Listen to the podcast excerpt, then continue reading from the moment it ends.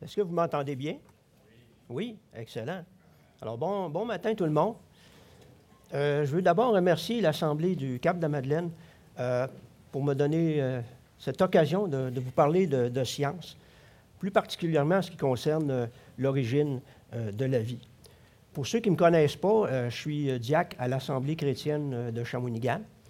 je me permets de mentionner, bien modestement, que je suis, mon métier, c'est scientifique. Je suis un chercheur scientifique. Et euh, mon background, c'est j'ai une formation d'ingénieur.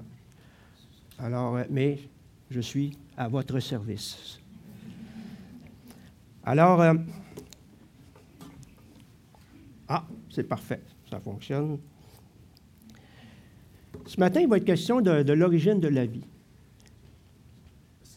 Oui. Ah, il y a l'écran là. Ah, c'est excellent. Parfait. En fait, ce matin, il va être question du fait de savoir que penser de ce que la science semble nous proposer en ce qui concerne l'origine de la vie. Souvent, lorsqu'on lit des revues scientifiques, on, nous présente le fait que euh, la vie est origine d'un long processus d'évolution. C'est en fait, ceci semble s'opposer à ce que la Bible nous propose euh, pour expliquer la création. En fait, on nous parle de création dans la Bible. Voyons dans un premier temps ce que nous dit la Bible. Je pense que c'est le piton en haut. Oui. Je vous invite à tourner vos Bibles dans Genèse chapitre 1. Dès le verset 1. Au commencement, Dieu créa les cieux et la terre. La terre était informe et vide. Il y avait des ténèbres à la surface de l'abîme et l'Esprit de Dieu se mouvait au-dessus des eaux. Donc, euh, on voit une masse informe et vide, et puis Dieu s'apprête à faire quelque chose de merveilleux en regard de la création. Un peu comme le, potier là, qui s'apprête à travailler sur une pâte qu'il va mettre en forme. Par la suite, au verset 11, Puis Dieu dit, que la terre produise de la verdure, de l'herbe portant de la semence, des arbres fruitiers donnant du fruit selon leur espèce, et ayant en eux leur semence sur la terre. Et cela fut ainsi. La terre produisit de la verdure, de l'herbe portant de la semence selon son espèce, et des arbres donnant du fruit, et ayant en eux leur semence selon leur espèce. Dieu vit que cela était bon. Ainsi, il y eut un soir, et il y eut un matin. Ce fut le troisième jour. J'invite ici à remarquer la prédominance du mot espèce. Voyez-vous? Dieu créa les, les, arbres, la végétation, avec une variété et selon leur espèce, ou si vous voulez, selon leur sorte. On continue. Au verset 20, Dieu dit que les eaux produisent en abondance des animaux vivants et que des oiseaux volent sur la terre vers l'étendue du ciel. Dieu créa les grands poissons et tous les animaux vivants qui se meuvent et que les eaux produisirent en abondance selon leur espèce. Le mot espèce qui revient, encore une fois. Il créa aussi tout oiseau ailé selon son espèce.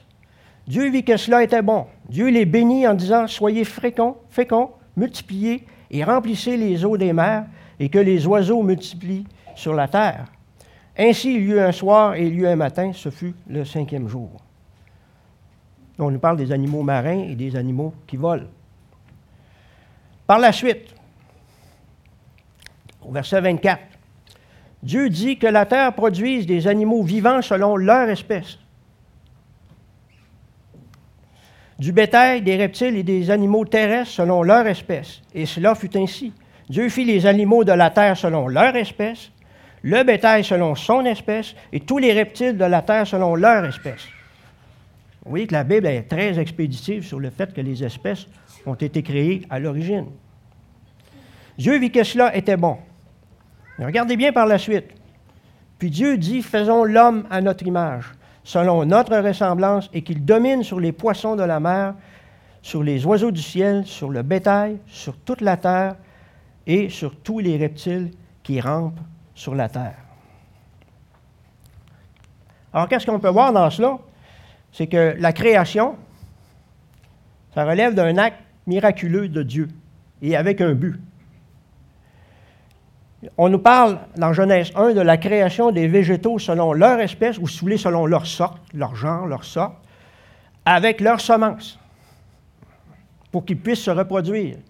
Ensuite, on nous parle de la création des animaux selon leur espèce, avec leur semence, pour qu'ils puissent se reproduire aussi. Et enfin, on nous parle de la création de l'humain, qui est une créature toute spéciale. Une créature créée à l'image de Dieu, et en plus une créature à qui Dieu a donné une intendance par rapport à la création, par rapport aux animaux, par rapport à la création. Bien entendu, Dieu, euh, dans sa volonté, il veut qu'on ait un usage responsable et raisonnable des ressources qu'il met à notre disposition. Alors ça, c'est ce que la Bible nous, dit concernant euh, la création. Maintenant, on va vous parler un peu de science. On a eu euh, une belle introduction il y a un mois pour vous dire ce que c'est que, la science. Je me permets simplement de, rappeler euh, la définition de ce que c'est que la science. La science, c'est un ensemble cohérent de connaissances relatives à certaines catégories de faits, d'objets ou de phénomènes. Ça, c'est une définition que j'ai prise dans le, dans Larousse. On, s'entend? Alors, c'est une définition que j'ai prise dans le dictionnaire. Mais si on prend cette définition-là, la vraie science n'est pas en opposition avec la foi chrétienne. Hein? D'ailleurs, euh, en fait, elle s'inscrit dans la révélation générale de Dieu. Vous connaissez le passage Romains chapitre 1, verset 20, qui nous dit En effet, les perfections invisibles de Dieu, sa puissance éternelle et sa divinité, se voient comme à l'œil nu depuis la création du monde quand on les considère dans ses ouvrages. Alors, si on, se fie à cette définition-là de la science, c'est clair que ça ne rentre pas en contradiction avec la foi. Par contre, ce qu'on va voir tout à l'heure, certaines théories qui tentent d'expliquer l'origine de la vie peuvent être en contradiction avec, avec, ce que nous dit la parole. Mais on parle de théorie, on ne parle pas de loi. C'est ça qu'il faut réaliser à ce moment-ci. Mais on va en parler un petit peu plus tard. Alors, si on se fait cette définition-là de la science et ce qu'on vient de mentionner par rapport à Romains chapitre 1, il ne faut pas s'étonner qu'il y ait un grand nombre de des grands scientifiques, vraiment des grands scientifiques de tous les temps, qui ouvertement croyaient en un Dieu créateur. J'en mentionne juste quelques-uns ici. Maxwell, Faraday, les pères de l'électricité. Euh, y a-t-il des jeunes au secondaire ici? Là? Non? Ah, secondaire, en tout cas, vous devez entendre, sûrement en entendre parler. Euh, la physique mécanique, Isaac Newton. En biologie, Louis Pasteur. Grégoire Mendel, c'est un moine de confession chrétienne, un des pères de l'hérédité, l'étude des caractères héréditaires dans les plantes. En astronomie, en mathématiques, Blaise Pascal. Saviez-vous qu'au 20e siècle, la plupart des prix Nobel dans le domaine de la chimie, de la physique, de la médecine, la plupart ont été attribués à des gens qui, ouvertement, croyaient en un Dieu créateur? Alors, il ne faut pas s'étonner de cela. Donc, la science euh, n'est pas en la vraie science n'est pas en contradiction avec la foi, avec la parole. Mais par contre, euh, il faut réaliser que la foi, la parole, adresse des questions différentes de la science. La science expérimentale, surtout, euh, cherche à voir le comment des choses. La science expérimentale, c'est quoi? C'est que, typiquement, les chercheurs observent la nature, ils observent ce qui se passe, ils émettent une théorie pour expliquer ça, ils font des expériences pour valider leur théorie, et lorsque la théorie est vraiment validée par l'expérimentation, elle devient une loi. Et c'est ces lois-là qui nous permettent d'avoir tous les appareils électroménagers que vous avez dans votre maison, votre voiture, les cellulaires, les micro-ordinateurs, et j'en passe. Donc, euh, pour en venir à ce qui est présenté ici, la science euh, cherche à comprendre le comment des choses, tandis que la foi, avec la foi, la Bible, on va plutôt s'orienter vers le pourquoi des choses. Mais il reste, il en demeure pas moins que ce que dit la parole, à chaque fois que la parole nous annonce quelque chose lié qui pourrait être lié à la science, elle ne se trompe pas, elle est infaillible. Je vais vous donner un exemple. Le gâteau de tante Amanda. Quelqu'un peut dire, euh, peut dire, il regarde le gâteau, il va dire comment est-ce qu'il a été fait, c'est quoi les ingrédients, comment, que, comment elle a fabriqué le gâteau? Ça, c'est de la science. Par contre, un autre va dire, mais pourquoi a été fait ce gâteau-là? Bien, tante Amanda a fait le gâteau pour faire plaisir à ses neveux et ses nièces. Un exemple. Alors, vous voyez l'ordre des questions adressées est quand même différent, même s'il n'y a pas incompatibilité. Saviez-vous que dans le domaine de la science, que les scientifiques soient athées ou agnostiques ou croyants, peu importe, tous reconnaissent que les corps physiques des êtres vivants, les corps physiques des êtres vivants, se présentent comme des, de véritables machines très complexes. On regarde le corps humain, par exemple, hein, on a un cœur, un poumon, des, yeux, euh, des, euh, passe, là. C'est des organes qui ne fonctionnent pas séparément, ils fonctionnent tous de manière synchronisée, en, en, fait, en symbiose. Donc, on a un ensemble d'organes très complexes qui fonctionnent en symbiose. Et au-delà de ça, saviez-vous que même l'unité de base de la vie, c'est la plus petite unité vivante, c'est quoi? La cellule, c'est la cellule vivante. Même la cellule vivante, la cellule elle-même, c'est une véritable machine biochimique. Et n'importe quel biologiste ou biochimiste va vous confirmer ça. Qu'il soit athée, mais il peut, il peut être athée, mais il va reconnaître que c'est un mécanisme complexe avec toutes sortes de fonctionnalités. Donc, la cellule, ce sont de véritables machines biochimiques. On parle de machines. Et saviez-vous qu'à l'intérieur de la cellule vivante, qui est l'unité de base des corps physiques vivants, on retrouve ce qu'on appelle un noyau. Et à l'intérieur de ce noyau-là, on retrouve, entre autres, des acides nucléiques, et entre autres, un que vous connaissez probablement, l'acide désoxyribonucléique, l'ADN. Retenez pas le nom, là. L'ADN. Hein? L'ADN, vous avez entendu parler de ce mot-là? L'ADN. L'ADN, c'est une molécule extrêmement complexe. C'est un complexe moléculaire extrêmement complexe, je peux m'exprimer ici, avec une quantité d'informations génétiques extrêmement importante. C'est un centre de commande qu'on retrouve. C'est des instructions qu'on retrouve dans l'ADN. Et on va voir que dans l'ADN, ce qu'on retrouve, c'est un code un code, un programme informatique, tout comme un programme informatique. Je vous donne un exemple. Euh, vous avez déjà vu cette figure-là où on présente, euh, tu sais, les, deux, euh, la spire, là, la fameuse spire avec des barreaux, des barreaux d'échelle. Et chaque barreau d'échelle est constitué de deux demi-barreaux qui sont reliés entre eux par ce qu'on appelle un pont hydrogène. Alors, tenez pas ça. OK? Tenez pas ça. Un pont hydrogène. Et ces ponts hydrogènes-là sont en fait, au cœur de ces ponts hydrogènes-là, on retrouve quatre types de molécules particulières. Quatre, en fait, pas quatre types, quatre molécules particulières qui sont des acides aminés. Retenez pas le mot acide aminé. Donc, quatre acides aminés particuliers qui portent le nom de ACGT. ACGT. Je vous fais grâce des noms de ces, molécules-là. OK? Alors, on a un code. C'est un code. Et la séquence de ces lettres-là définit, c'est ça qui va définir notre physionomie, le caractère, la spécialisation de nos, de nos cellules qui, elles, vont se spécialiser pour former les différents organes de notre corps. Donc, c'est un véritable programme, si je peux m'exprimer ici, un programme informatique qu'on a dans les molécules euh, d'ADN. Et c'est ça qui définit ce qu'on appelle euh, nos gènes. Maintenant, euh, j'ai parlé tout à l'heure du fait que les corps physiques des êtres vivants, sont plus que des, la juxtaposition d'organes. C'est des organes qui fonctionnent en symbiose les uns par rapport aux autres.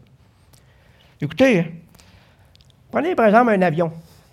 Comment pensez-vous que ça s'est construit un avion? Hein? Euh, puis il y en a des composantes dans un avion, c'est extrêmement complexe. Les arbres, la végétation, c'est de la vie, c'est extrêmement complexe aussi. On n'a pas fini d'en apprendre justement sur ce qui se passe en termes de, en ce qui concerne le mécanisme du, vivant. Euh, également, l'être humain lui-même, quand même, a un corps physique qui, lui, est une machine, le summum de la complexité. Et également, on constate aussi que même, euh, ça fait, en fait, on en a parlé un peu il y a un mois, L'univers lui-même relève d'un mécanisme. Le fonctionnement du cosmos relève d'une mécanique. Alors le tout, là, ça relève d'une mécanique complexe qu'on n'a pas fini de, découvrir. Alors, c'est sûr que au commencement de la création de la vie, on parle de la création de la vie, on n'était pas là. Alors, il y a des chercheurs, des scientifiques qui proposent des modèles pour tenter d'expliquer euh, l'origine de la vie. Ça reste des modèles. Un modèle, c'est un modèle. Ce n'est pas une loi nécessairement. Il faut bien faire attention. Une théorie, un modèle, c'est quelque chose qui est proposé. C'est sûr que dans le cas de l'origine de la vie, on n'était pas là. Ce n'est pas de la science expérimentale, c'est que c'est des, modèles qu'on tente d'utiliser pour expliquer euh, l'origine de la vie. Parmi ces modèles-là, en science, on en a un qui est bien connu, c'est la théorie de l'évolution. Vous en avez entendu parler? Oui? OK. On va en parler de la théorie de l'évolution. On va en parler de ça. Bon, ben là, j'ai sorti mon vieux dictionnaire, là, euh, Larousse. Il, date, de 2004, mais je pense qu'il est encore bon. Donc, ensemble de théories, la, définition de l'évolutionnisme, ensemble de théories transformistes expliquant l'évolution des espèces. Ah, le mot espèce ici? Des espèces au cours des âges par des variations ou des mutations aléatoires soumises à la pression sélective du milieu c'est sélection naturelle. Donc, le principe directeur de cette théorie-là, c'est d'expliquer la complexité et l'organisation fonctionnelle de l'univers et de la vie par un processus, en fait, un long processus d'évolution. Une théorie qui est célèbre, vous en avez entendu parler? Qui n'a pas entendu parler de, M. Euh, Charles Darwin? Vous en avez tous entendu parler. Charles Darwin a proposé une théorie d'évolution naturelle basée sur deux ingrédients. Essentiellement, les forces naturelles, le hasard des choses, les variations qui peuvent s'installer chez les individus et euh, un principe de sélection naturelle. Un tel modèle, ben, c'est clair ça nourrit un schéma de pensée évolutionniste. Ça, c'est très clair là-dessus. mais par contre, un tel modèle s'oppose à un schéma de pensée qui est créationniste qui est le schéma de pensée qui nous est présenté dans la Bible. On nous parle de création.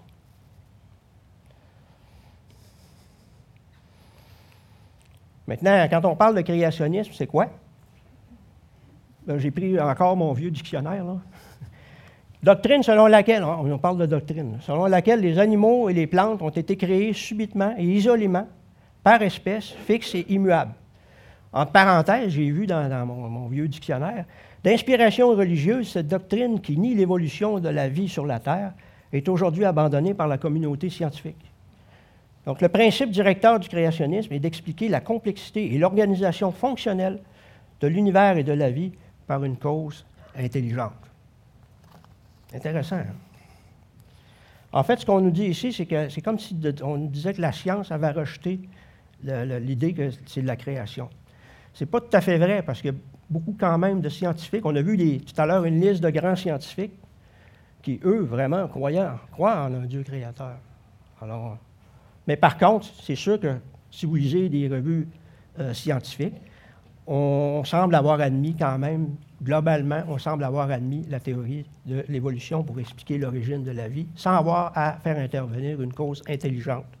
Donc, sans avoir à faire intervenir Dieu. Donc, ici, je me permets de comparer les deux schémas de pensée en les mettant euh, côte, à côte. L'évolutionnisme, pour l'évolutionniste, la vie résulte d'un long processus évolutif par une nécessité qui provient d'un principe de sélection naturelle. Vous savez ce que j'entends par sélection naturelle? Sélection naturelle, c'est que les, les, individus qui ont des caractéristiques plus aptes à supporter leur environnement vont survivre par rapport aux autres. C'est vrai aussi, c'est normal. La sélection naturelle, ça existe. On n'y pas.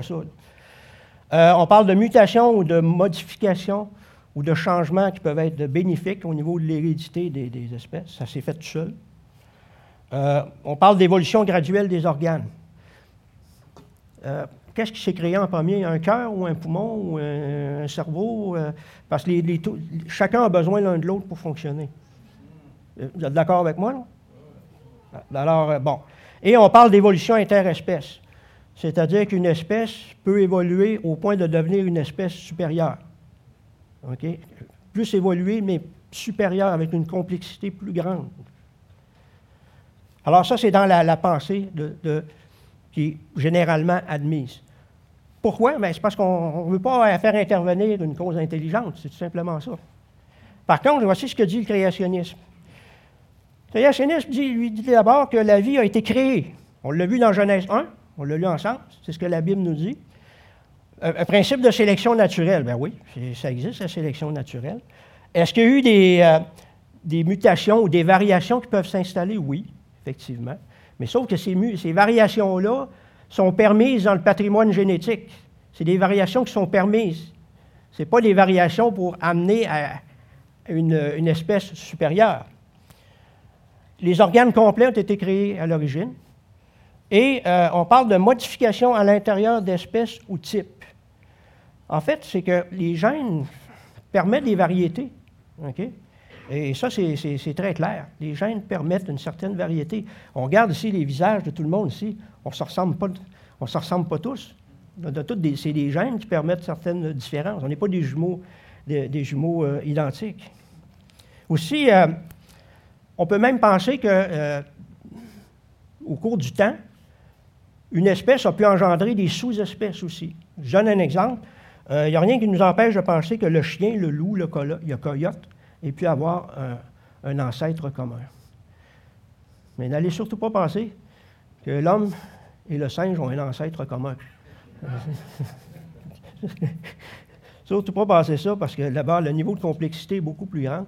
Puis aussi, ce qu'il faut réaliser, c'est que quand Dieu a créé l'homme, il a voulu créer une créature avec qui il veut être en relation. On a un Dieu qui est relationnel. En relation, on a été créé à l'image de Dieu. On est plus qu'une espèce, là.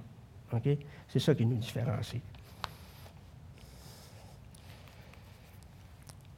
De l'évolutionnisme, on considère, au niveau de la géologie, on n'en parlera pas nécessairement aujourd'hui, c'est qu'on on considère que les formes de vie primitives se retrouvent plus profond dans le sol et plus on monte, en général, plus on va avoir des espèces euh, euh, évoluer. En passant, je ne veux pas dénigrer ces modèles-là. Je trouve c'est quand même intéressant, mais il faut les considérer comme pour ce qu'ils sont. Ce sont des modèles, des modèles qui sont proposés pour tenter d'expliquer l'origine de la vie. Tandis que du côté du créationnisme, on voit les, les fossiles sont, seraient simplement liés au groupe de zones écologiques. Donc, les zones écologiques, je vous donne un exemple.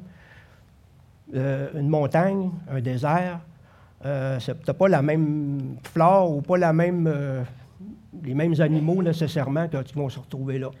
Ou encore une forêt qui est très dense, ou un marais, ou un milieu humide. C'est, tous des milieux euh, différents. Donc, le registre fossile serait relié à la nature des milieux avec lesquels on, fait affaire. Et aussi, le créationnisme fait intervenir beaucoup l'aspect catastrophe. Pour faire un fossile, là, il faut que l'animal meure, mais il faut qu'il soit recouvert rapidement par des sédiments pour être préservé. Donc, ça, ça implique un, mouvement, un, dépôt rapide de sédiments qui vont vraiment protéger la carcasse de l'animal et faire en sorte qu'elle peut être conservée ou même maintenir une empreinte sur la, géodésie du milieu. Et à ce titre-là, on, va en parler peut-être un peu plus cet après-midi. Le récit du déluge est tout à fait compatible avec ça. Il y en a eu des sédiments avec le déluge. Tout à fait compatible. Alors, qu'est-ce qu'on peut constater? C'est que du côté des observations maintenant, c'est que du côté de l'évolutionnisme, ben, on essaye de trouver des chaînons manquants. Pour avoir la continuité de, l'évolution des organes, puis de l'évolution, il y, a, beaucoup d'efforts qui sont faits là-dessus. OK? Je, ne mettrai pas plus de commentaires. Euh, également, euh, Quelqu'un va vous arriver avec une fougère euh, qui date de soi-disant 10 millions d'années, et puis euh, une fougère euh, d'aujourd'hui. Ils vont regarder les différences génétiques y a entre les deux. Oui, il y en a. Il y en a, mais elles sont, minimes. En fait, c'est des, variations qui sont permises par le patrimoine génétique de la plante. Tout simplement. Ou peut-être des mutations aussi qui ont pu se produire dans le temps. Et ces observations-là ben, sont, sont pas tout à fait d'accord avec le fait qu'il y a eu un petit pool de gènes à l'origine, puis ça a évolué en des organes, des animaux plus complexes, et que ça a pu évoluer à, générer des espèces supérieures. Par contre, ce qu'on observe est, tout à fait en accord avec euh, le fait qu'on avait un large pool de, gènes à l'origine. Il y a eu des divisions par migration, il y a eu de la sélection naturelle, bien entendu, ça on reconnaît ça. mais que les seuls changements qu'on a pu voir, c'est des changements intra-espèces et non pas des changements inter-espèces. Ça va? Oui.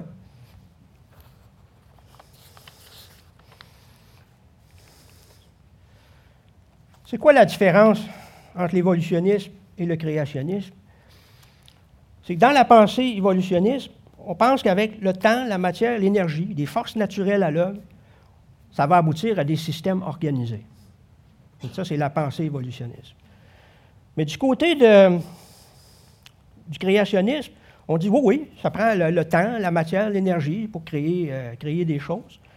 Mais ça prend aussi quelque chose, ça prend le I, ça prend de l'information, ça prend une intelligence, ça prend des instructions, comme on a dans l'ADN. Mais c'est qui qui les a faites, ces instructions-là, dans l'ADN? On peut se poser la question. Vous savez, euh, on va admirer le génie inventif de celui qui a fabriqué ce robot. On va voir un robot là, qui parle, qui fait toutes sortes de choses. On dit, il celui qui a fait ça, là, ou celle qui a fait ça, il est brillant, il est intelligent. Mais le corps humain, là, il est encore beaucoup plus compliqué, puis beaucoup plus organisé, puis beaucoup plus euh, supérieur. Lui, il a été fait par le hasard des, forces naturelles. OK? Mais quelqu'un va dire euh, Ouais, mais toi, là, ça prend de la foi pour croire qu'un Dieu créateur, puis euh, qui a créé à l'origine les espèces vivantes, tout ça. Oui, tu as raison, c'est tout à fait vrai. C'est par la foi qu'on reconnaît que Dieu a créé toutes choses. Ça, c'est vrai.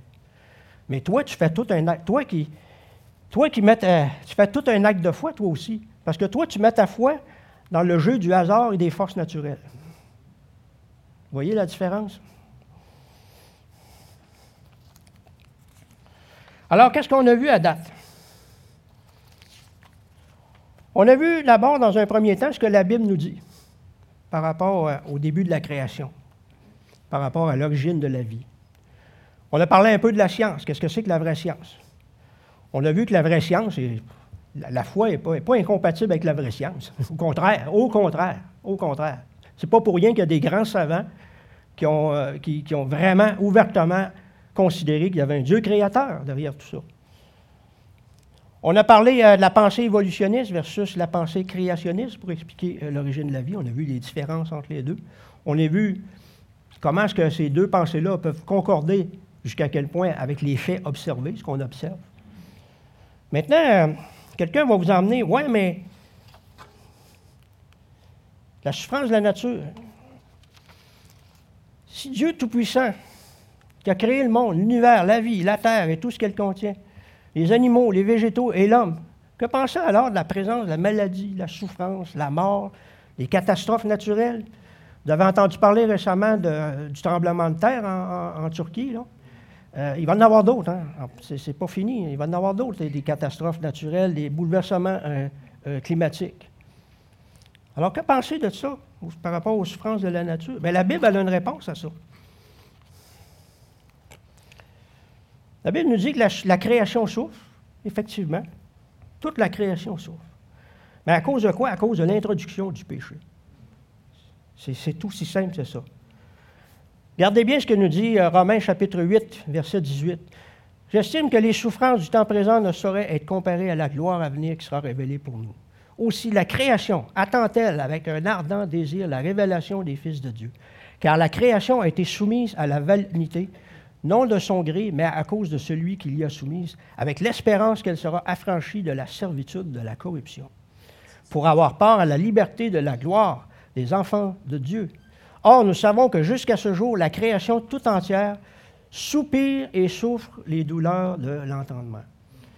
Dieu a voulu donner à l'homme une intendance par rapport à la création. L'homme a péché, toute la création en a été affectée. C'est ça la réponse à la question. Pourquoi il y a de la souffrance? Pourquoi il y a de la mort? Pourquoi il y a des maladies? C'est ça. Par contre, ce qu'on constate par rapport aux choses mauvaises qui se produisent, c'est ces désordres-là qui se produisent dans la nature, euh, ça devrait justement nous diriger vers un ardent besoin de Dieu, en sachant, et ça la Bible nous le dit, est très clair là-dessus, que Dieu va rétablir toutes choses. Il va faire toutes choses nouvelles. Tout va redevenir parfait. Alors, euh, il y a une chose qu'il faut réaliser, c'est que le rétablissement de toutes choses, ça se fait sur la base de l'œuvre et de la personne de Jésus-Christ. Tout tourne autour de ça. Voyez ce que nous dit Colossiens chapitre 1, verset 15.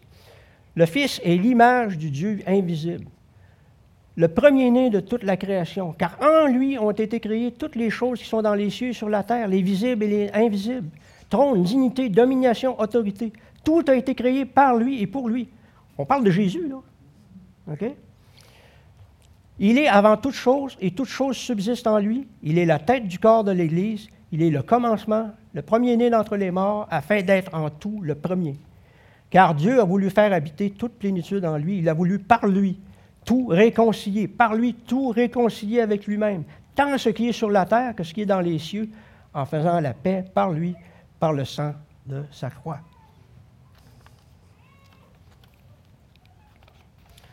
Vous savez, euh, dès les premiers versets de la Bible, on nous dit que le Père et le Saint-Esprit étaient à l'œuvre dans la création. Nous, on nous dit que Jésus-Christ était à l'œuvre dans la création. On a un seul Dieu, mais qui est manifesté en trois personnes. Et Jésus-Christ, c'est Dieu lui-même. Il est participant de la création. Il était là. Alors, que conclure de tout ce que je vous ai présenté aujourd'hui?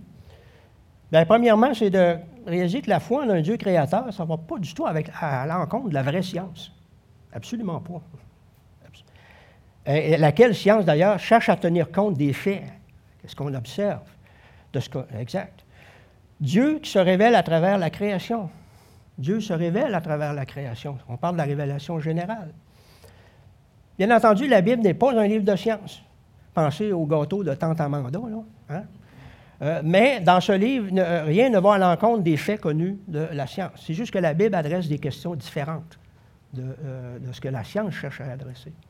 Mais la science devrait nous emmener justement vers la révélation, euh, la révélation générale d'un Dieu créateur tout-puissant. L'observation de la présence de désordres et de phénomènes destructeurs, destructeurs dans la nature ne va pas à l'encontre de la foi de ce que dit la Bible. En fait, la nature et l'univers sont sous une malédiction à cause du péché. Dieu tolère qu'il y ait des, certains désordres. On peut voir à travers la création euh, la signature d'une œuvre parfaite, mais on voit aussi des choses qui se produisent et qui relèvent d'une malédiction. Dieu a réglé le problème du péché en vue du rétablissement de toutes choses. Il fera toutes choses nouvelles à travers l'œuvre et la personne du Seigneur Jésus-Christ. Moi, je, termine avec une figure, c'est la plus importante probablement que je vous présente aujourd'hui. C'est celle-ci. Je ne sais pas si vous réalisez, mais notre Créateur, le Dieu de l'univers, il est venu parmi les hommes. Il est venu chez nous, parmi les hommes, pour régler notre problème. Le problème qui est la cause de tous nos problèmes. Ça, c'est quelque chose, ça réchauffe le cœur. C'est merveilleux, étonnant en même temps, mais tellement merveilleux. Quelle grâce! Dieu lui-même venu parmi les hommes pour nous obtenir la rédemption et pour nous ouvrir les portes du ciel, en sachant qu'il va faire toutes choses nouvelles aussi à la fin des temps, alors que les fils de Dieu vont être révélés. Et moi, pour terminer, ben, ma prière, c'est, celle qu'on retrouve dans Romains chapitre 11 qui nous dit Ô profondeur de la richesse, de la sagesse et de la science de Dieu, que ses jugements sont insondables et ses voies incompréhensibles. Car qui a connu la pensée du Seigneur ou qui a été son conseiller? Qui lui a donné le premier pour qu'il ait à recevoir en retour? C'est de lui, par lui et pour lui que sont toutes choses. À lui la gloire dans tous les siècles. Amen.